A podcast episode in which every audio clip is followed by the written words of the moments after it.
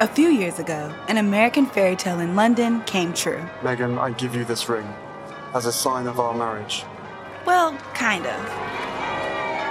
For a lot of people, including me, Meghan Markle is the closest thing we have to an American princess. Harry, I give you this ring as a sign of our marriage. But as we've learned recently, her happily ever after was kind of short lived. From the minute Prince Harry and Meghan Markle announced their engagement, the UK press seemed to be a little obsessed with the American actress. And the closer they got to the wedding, the more salacious the coverage got. There was speculation about Meghan's attitude and temperament and about her ability to be a proper duchess. And some of it had racist and sexist undertones. But the most invasive press coverage was about Meghan Markle's relationship with her father, Thomas Markle. The UK press was constantly running stories about where he lived, how much money he had, and if he was on good terms with Meghan. And the answer to that question became clear when it was announced that Thomas Markle wouldn't be making the trip across the pond to see his daughter tie the knot. Well, following the latest dramatic twist in the royal wedding saga, it's looking almost certain that Meghan Markle's father will miss the ceremony as he's announced he's due to have heart surgery perhaps as soon as today. Just three days to go until the ceremony. Thomas Markle has told the TMZ tabloid news website he is having the operation today and he won't be able to make it, despite just hours earlier saying he would hate to miss such an historic occasion. Some reports said he was skipping the wedding because of a heart attack. Other reports said he'd been asked to sit this one out after it came to light that he posed for what were supposed to be candid tabloid pictures of him preparing for the wedding. Whatever the case, the UK tabloid The Mail obtained a letter Meghan wrote to her father about his absence, and they published large portions of it. We have got this letter, which apparently is from her. It's written in her own hand. Very beautiful hand, actually. You're here to analyse the actual handwriting. Let's broaden it now and let's just talk about the content of the letter. I mean, as Diana famously said, there are three people in this marriage. I felt looking at the letter yesterday that there were three people in this letter. There, were, there was clearly Meghan um, and what she, what, she, what she feels about her father and what he's done. Meghan Markle sued the paper for printing the private letter, and earlier this year, a judge issued a summary judgment in her favor. A lot of people were surprised because a summary judgment is basically a ruling a judge issues without a jury. They can be pretty hard to get. The judge found that the Mail had indeed violated Meghan's privacy when they printed the letter. The Mail appealed that decision and argued that the case should go before a jury. And last week, the Court of Appeals said no go and upheld the judge's verdict. Here Meghan is talking to the New York Times about the win. In terms of the appeal, I won the case, and this issue, frankly, has been going on when I had no children at all.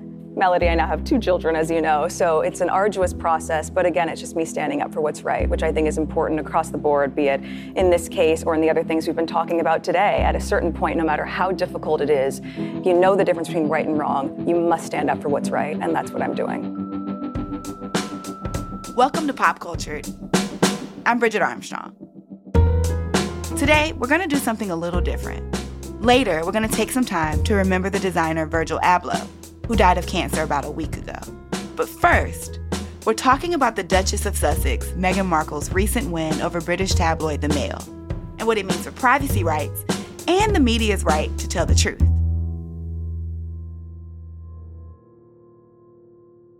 So, this dates back all the way to February 2019 KJ Yossman is a former entertainment lawyer turned international correspondent who now writes for Variety. When People magazine published an article which spoke with Meghan's friends anonymously, um, so I think it was five or six, they mentioned a letter that Meghan had written to her dad the previous summer. And generally in the article, her dad, Thomas, he was not portrayed in a very flattering way. And so he then went to Mail on Sunday and he wanted to put forward his side of the story, basically. So he shared a copy of the letter with them. And they printed quite a few extracts from the letter. And they also printed a lot of articles about what was in it. And based on that, Meghan then sued the Mail on Sunday for breach of copyright and invasion of privacy.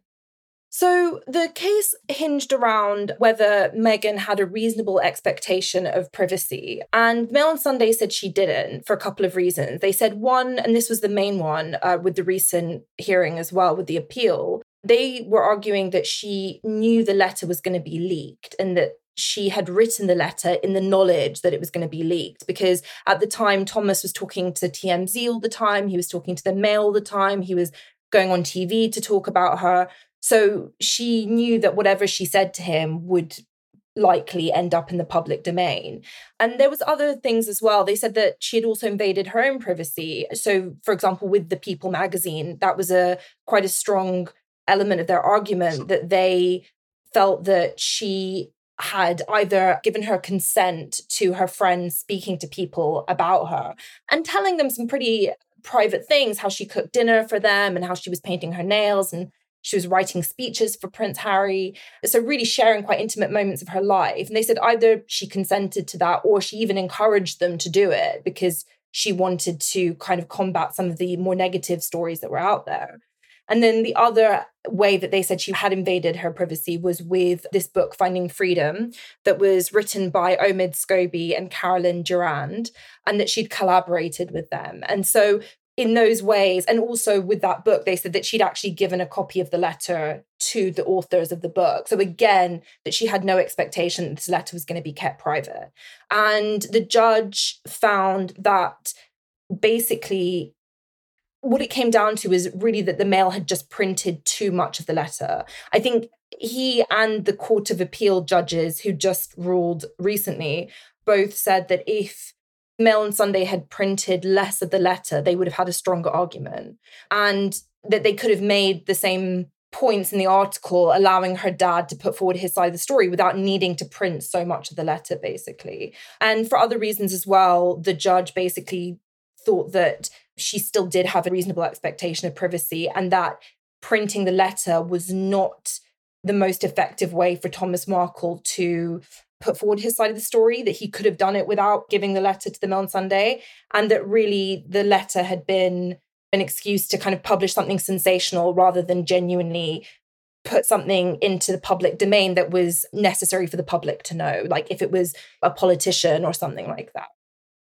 The judge ruled that she did have a reasonable expectation of privacy. But why is that? Why would Meghan have retained that even though she's like a public figure whose father actually gave the letter?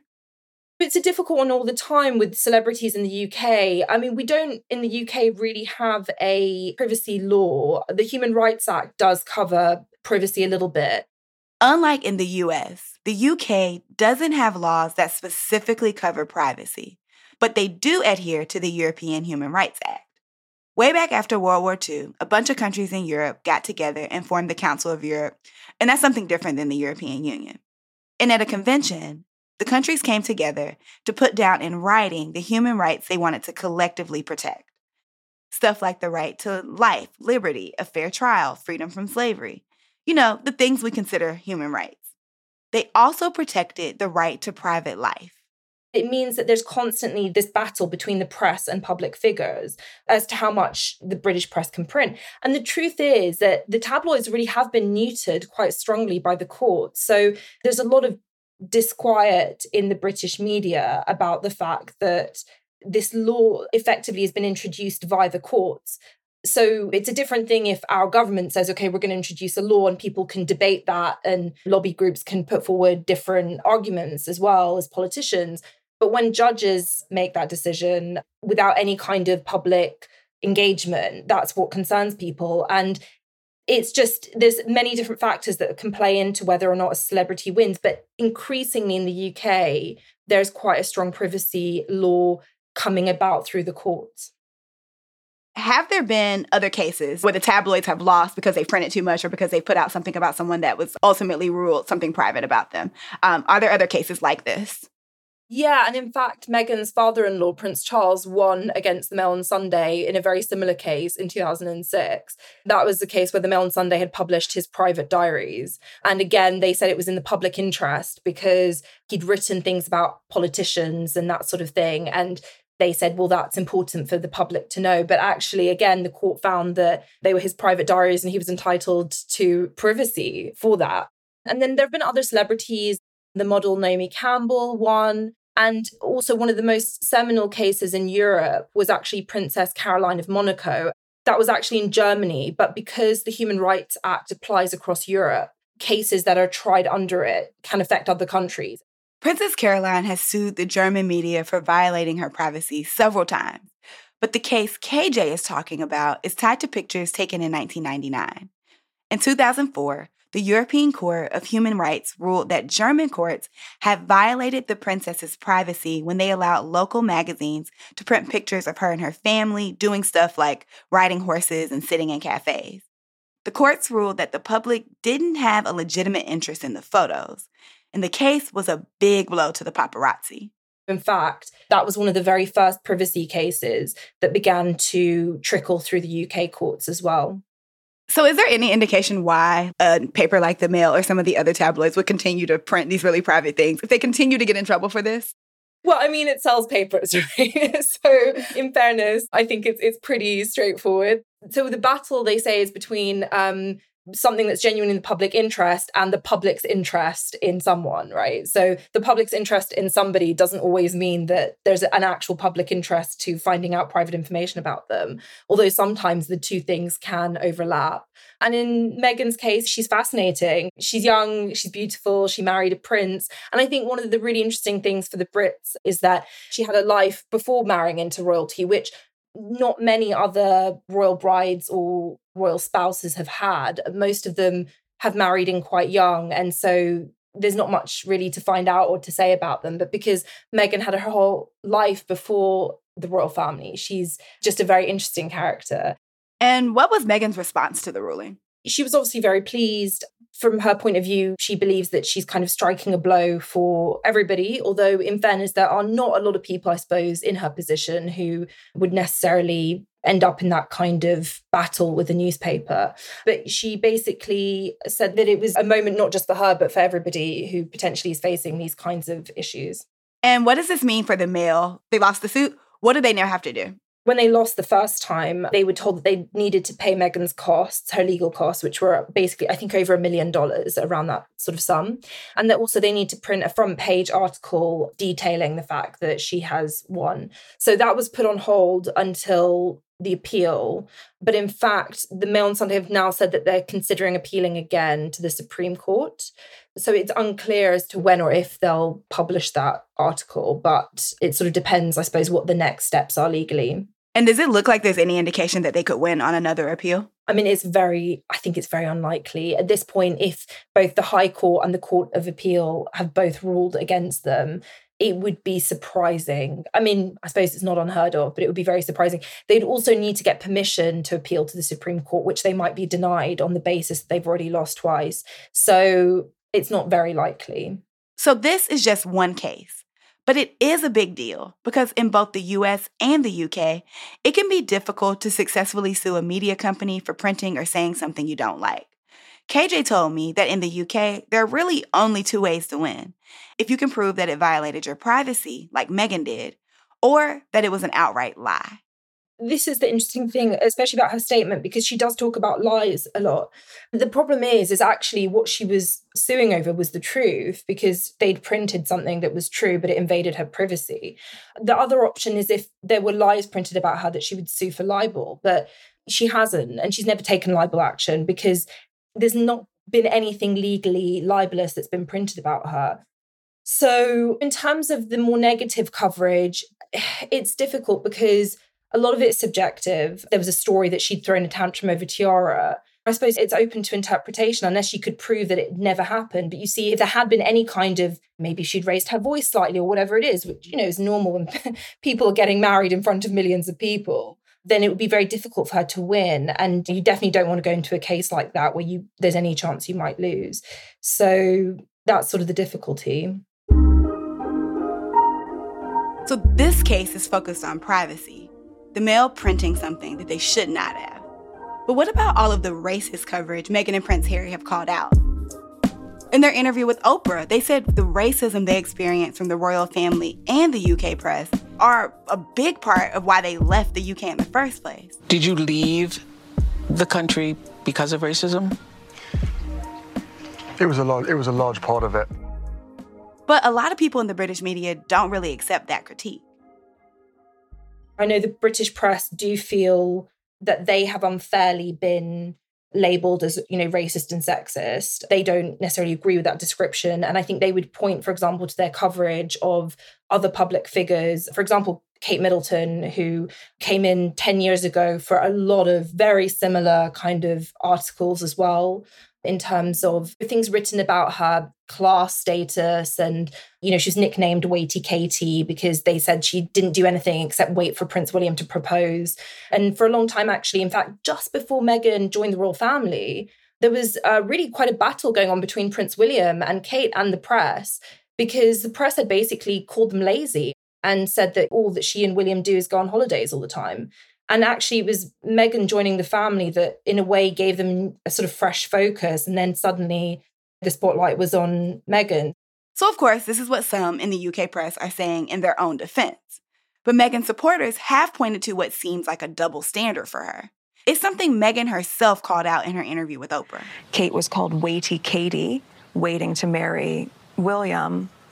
While I imagine that was really hard, and I do, I can't picture what that felt like. This is not the same. And if a member of his family will comfortably say, We've all had to deal with things that are rude, rude and racist are not the same. Mm. When Kate Middleton was pregnant, the Mail ran a picture of her touching her baby bump. They characterized it as tender in the headline. The Mail ran a similar picture of Meghan Markle when she was pregnant, but implied that the simple act of her touching her stomach was somehow motivated by pride or vanity. But even if we take away some of the more ambiguous coverage like that, we're still left with a lot of blatant racism.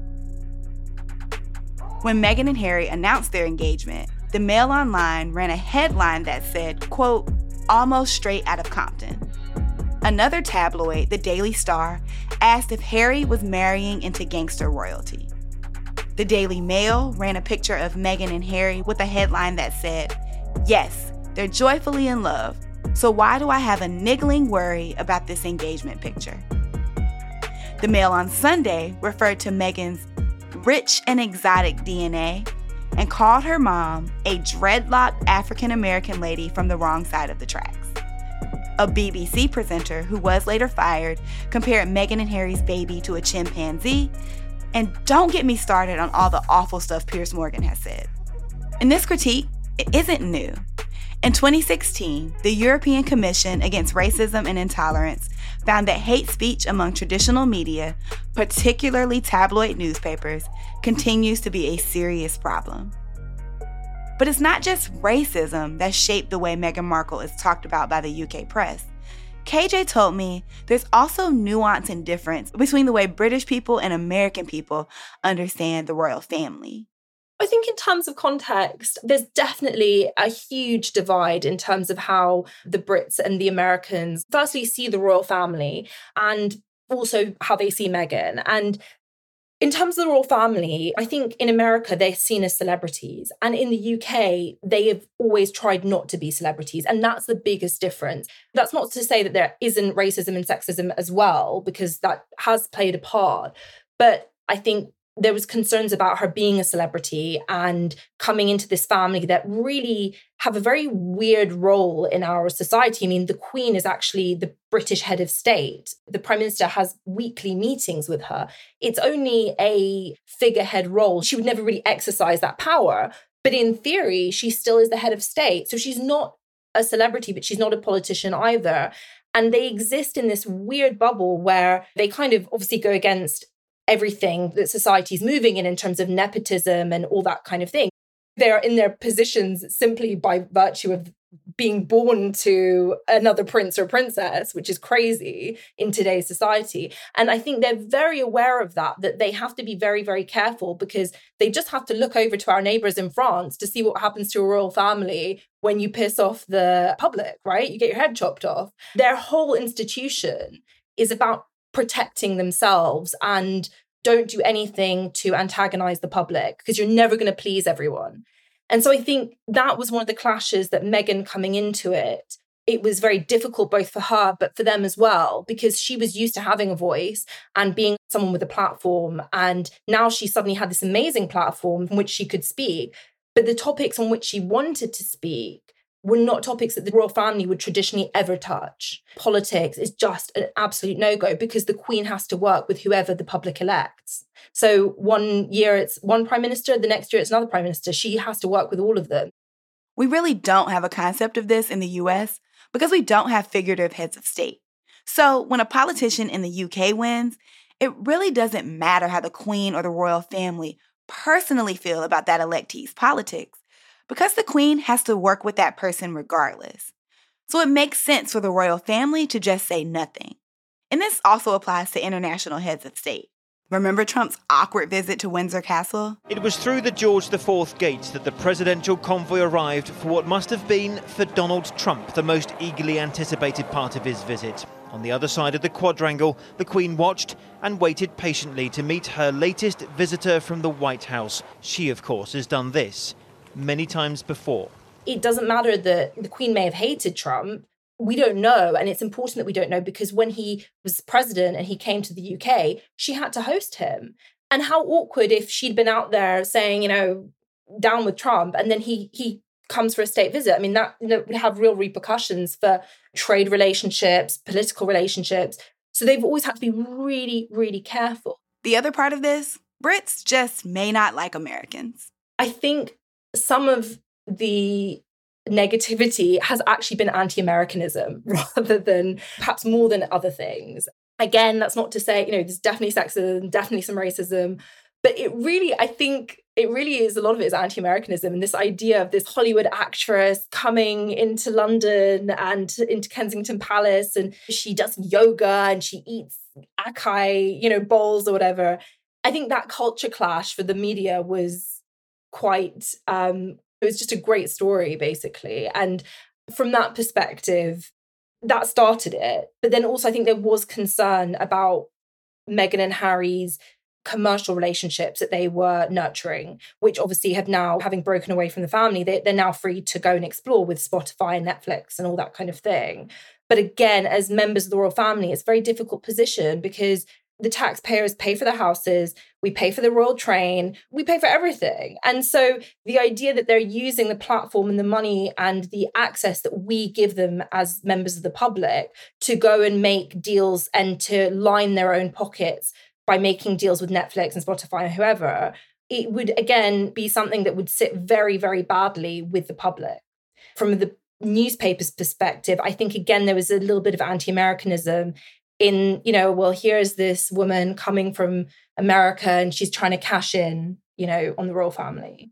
The latest ruling in Meghan's favor sets both a legal and social precedent. And when it comes down to it, press outlets might decide it's not worth the risk to run lower profile stories that might get them sued. But the legal fees they may have to shell out for printing salacious things about super famous people don't really outweigh the millions of eyes who'll read the story being able to break those kinds of stories still puts them in a position where they're like leading the tabloids for example. So it's not just i think a monetary value. There's there's a value in terms of, of the Mail's own brand at being able to break those kind of stories and having that kind of insider access. And i think from that point of view the financial sort of punishment effectively probably won't put them off. But some say they are worried that cases like this will prevent media outlets from publishing more important stories or publishing at all. Think about what happened with Gawker Media in the US.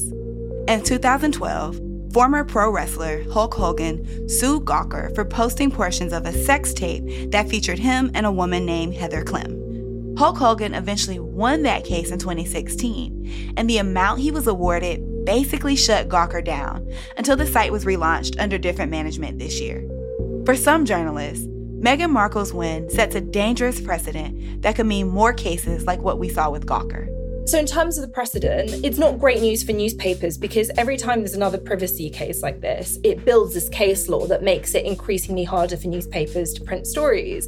And although that may sound like good news for someone like Meghan Markle, the law will apply equally to Meghan and to Naomi Campbell and to Donald Trump or to Boris Johnson. And so that's, I think, what the newspapers are concerned about is that at the point at which, let's say, there's a, a story about something that a politician has done, or even the royal family, I mean, Prince Andrew, for example, I mean, the Mail on Sunday was the one that broke the story that Prince Andrew was still hanging out with Jeffrey Epstein after he'd returned from prison for the paedophilia conviction.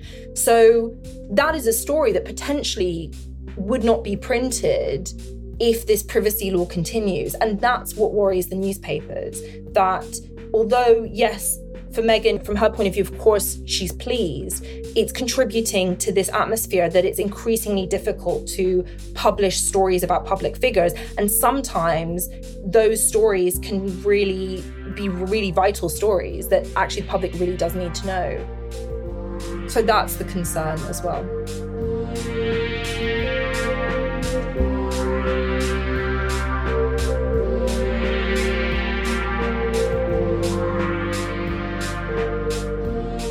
After the break, we talk about the legacy of fashion designer Virgil Abloh.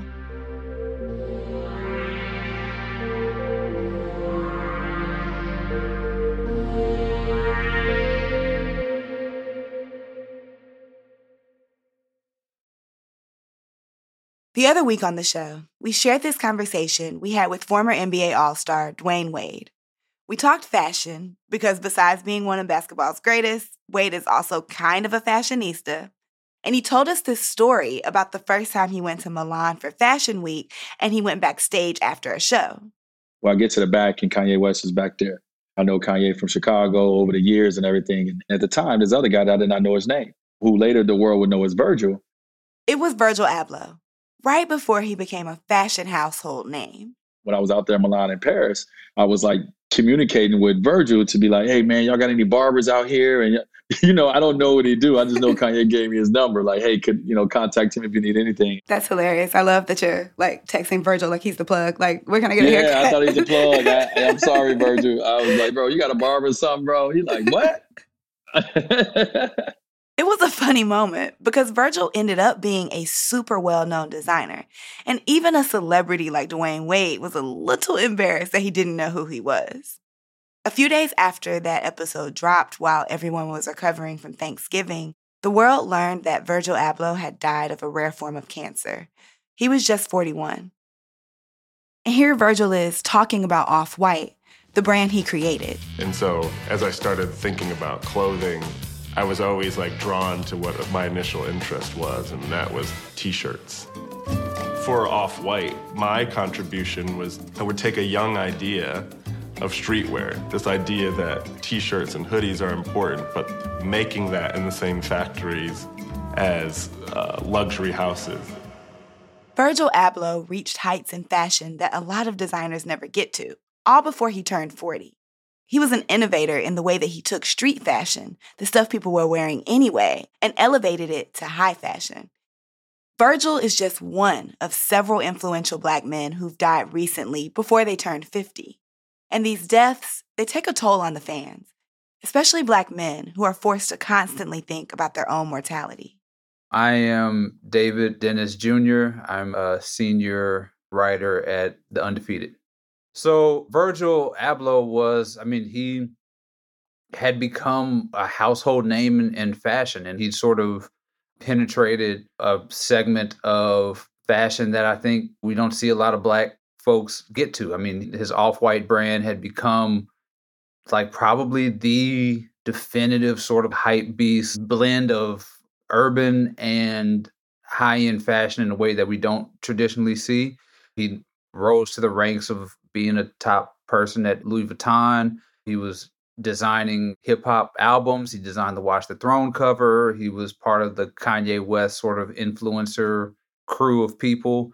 I mean, Off White's collaboration with Nike, you could not find anywhere. I mean, it's impossible to find unless you're going to spend five hundred, a thousand, ten thousand dollars for the shoe. So he had sort of gotten into a space that we just don't generally get to, and sort of brought that level of fashion with a lot of barriers for Black folks, and sort of blended those in a way that we really hadn't seen. So the piece you wrote is titled On Black Men Who Die Too Soon. And in it, you're inspired by Virgil Abloh's death, who, of course, after a battle with cancer that most people did not know about, um, we found out that he'd passed away. But in your piece, you also talk about some other high profile deaths of Black men that have happened recently. What inspired you to write it from this perspective? Well, it really started a couple weeks ago. The Friday before Thanksgiving, I had gotten um, an advanced screening of the DMX documentary on HBO. When I first came in, I was just thinking about this day. I like, you know, the day when I walk out. I read more books in a hole than I did in my whole bid. What were you reading? Some hood novels, Danielle Steel joints, uh, you know. Read the Bible again. Can't get too much of that. It's really tough to see sort of like that last year of his life where he gets out of jail for tax fraud, I believe, and then he goes through rehab and relapse.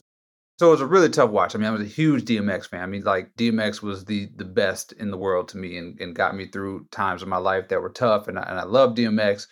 And I was writing that article and sort of grappling with his death. I mean, he died at 51 from a heart attack. And in the middle of writing that article, we see that young Dolph is killed and he's 36 and gunned down in his hometown in front of a cookie store that he likes. Fans of Memphis based rapper Young Dolph came to pay their respects, still in disbelief at this loss. They came to reflect at a memorial set up outside Makeda's Cookies where Dolph was shot and killed Wednesday afternoon. And so that had been on my mind all through the break. And then Virgil Abloh passes at 41 and comes out of nowhere, obviously. We didn't know that he was struggling with this rare form of cancer for two years. And on the day that we were sort of getting more and more information, it's Chadwick Boseman's what would be his 45th birthday. So it's all just sort of coming at once, right? Like just breaking through at, at one moment where it's just like all these men, these black men who we admire and love and have different connections to. I didn't even mention MF Doom in there, who was like one of my favorite rappers of all time, also. MF Doom is often referred to as your favorite rapper's favorite rapper. He died unexpectedly around this time last year. He was 49. Living off borrowed time, the clock ticks faster. That'll be the hour they knock the slick blast. Like all of like you, it's you're not untouched by this, and so I just tried to put into words just how overwhelming the entire feeling is. It's not just like one thing, you know, like this is violence or drugs or quote unquote natural causes, but as we know, there's no such thing as natural causes in America when you're talking about black folks, right? Like we talk about our health. So just trying to grapple with that emotion and what that feels like is sort of where I came to write the article. And, you know, of course, we found out about Doom about a year ago. Mhm. And so it is something that is like, it feels constant. It feels like you're always looking up and hearing about the premature death of a Black man. And that's high profile deaths, right? We're not talking about also family members and friends and people who we know in our own lives. And you talk about in the article just sort of like how that also affects you. And then you're like, you know, trying to eat more salad, trying to like do these things to like get around these health disparities. But there are these different factors that really do sort of contribute to why life expectancy for black men when compared to white men is not as high. Of course, that gap is closing in a lot of ways, but there's still a gap. Mm. And like here in DC, I live in DC, right? The two things that go into that for younger black men, um, it's homicide. For older black men, it's heart disease, right? And cancer. And we know that those are built from health disparities. Could you talk a little bit more about some of the factors that are like unique to black men and what they face? Just talk about them broadly. Yeah, I mean, you know, like the the constant sort of refrain in culture and especially rap music is like we weren't supposed to make it past 25, right? You know, you make it past 25, you're on borrowed time. You made it out, you didn't get gunned down, you didn't get killed by a cop or whatever happens to you, you made it at 25, but like then what? you know, like then you got to like take care of yourself as you get older. You have to watch your blood pressure. You have to watch what you eat. You got to get your colonoscopy. You know, when you are in a place where the idea is just like survival from these outward things that happen, you you let that stuff slide, you know? Or you you know, even if you do get checked up. I mean, I'm you know, like we're talking about these high profile men who had access to the best health care you could have. I'm sure Chadwick Boseman was getting physicals and tests all the time to go put on his Black Panther suit. And so, the, even if you do all that stuff, that doesn't solve the environmental racism being raised in the area where you have a higher chance of having cancer, or the fact that like you had to eat hot pockets and hungry man to get by and frozen pizzas all through like the first 20 years of your life. So there's just like all of these things and it feels insurmountable. The idea that like if these very wealthy well-connected men are still facing these issues like what chance do we have so it just feels you know like i said there feels like you're drowned like you're swimming upstream um no matter no matter what you no matter what you do. So that was like sort of the, where I was going with this. On the one hand, we don't want these issues to be ignored because obviously like the first step is like we have to talk about it we have to call these disparities out right but sometimes as the subject that's being talked about right you as a black man me as a black woman it can feel like it can honestly feel like just a depressing thing that doesn't have an end and then that's the end of the conversation it feels like the awareness part is there but the solutions part is missing, right? Do you think there's a way we could be having the conversation? Or maybe not even we, right? Like we're talking about this because like this is high profile, this is something that happens. But as we've mentioned, mm. it feels like a pile on. You know, if this were the one conversation we'd be having, that would be something different. And I'm wondering, like, is there a way that we could have these conversations that doesn't then feel like a pile on for the folks that it's supposed to comfort? Mm-hmm. You know what I mean? I think the best the best sort of conversation is just information at this point. Like it's, you know, it's I, I don't know what to do when like we're talking about mortality rates, and as we're talking about it, like n- nine people in the government, you know, have decided that if you get pregnant, you could just just die. You know, like if you're at a high risk uh pregnancy, just just sorry. You know, like it it feels like us having the conversation feels like not enough like you were sort of alluded to like it feels like like we need help here like y'all got to do something to sort of make this right to make this more equal. Like for the most part we are trying to do what we need to do to stay alive you know like black folks want to stay alive you know? We're doing what we can and i think we need systemic change for that to happen. When the fashion world loses an innovator like Virgil Abloh, a black man who reached heights in fashion that we don't see often. What does that mean? Um, what, what what makes that loss, you know, feel that much more devastating? Well, I think one of the reasons is, is devastating for the fashion industry is that there's just not a lot of Virgil Ablohs in spaces that he's at. Like he was doing everything. As you see when black folks get in those high positions, they know one black person and they reach out to that black person. They ask them to do the things over and over again. And you saw off white everywhere, right? Because these industries that are populated by white folks, they just copycat. You need a black person, you go to the same one. So it's a huge void. And so my hope, obviously, was that they would look at somebody like Virgil and say, wow, there is a huge community of folks who can contribute to this industry. Let's amplify those voices and, and, and do collaborations to get them in this place that they need to be. But I'm doubtful because that's never never really how they do things. I mean, chances are they're just gonna be like Pharrell, just come and do all the stuff we wanted Virgil to do. Uh, you know, and sounds cynical, but that's just generally what they do. You know, I'm not a big high fashion person. I don't have Balenciaga and all that stuff just hanging around. But I do know that like mostly what they're doing is just copying urban wear. You know, like you look at those shoes, you go to uh, Saks or one of those places, you look at Louis Vuitton, things like that, Nikes and and New Balance, and just you know slapping five hundred dollar, eight hundred dollar price tags on them, and not really doing anything innovative in their space. Like if you're gonna come into the urban space, like at least add something to the culture and bring in folks who know how to sort of blend the two. So yes, I mean, and Virgil had occupied that space. So we'll see what happens, I don't have a ton of faith in them using this as, as the right example they should.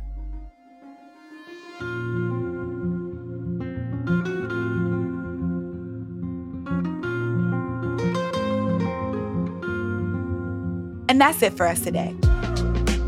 I'm Bridget Armstrong, host and senior producer of the show. I work with a great team every week. The show's producer is Alicia Key. Andrew Calloway is our senior engineer. Our director of audio is Graylin Brashear. Big thanks to KJ Yossman and David Dennis Jr. for talking to us. We'll be back next week with a new episode. Be sure to rate, subscribe, and of course, tell a friend.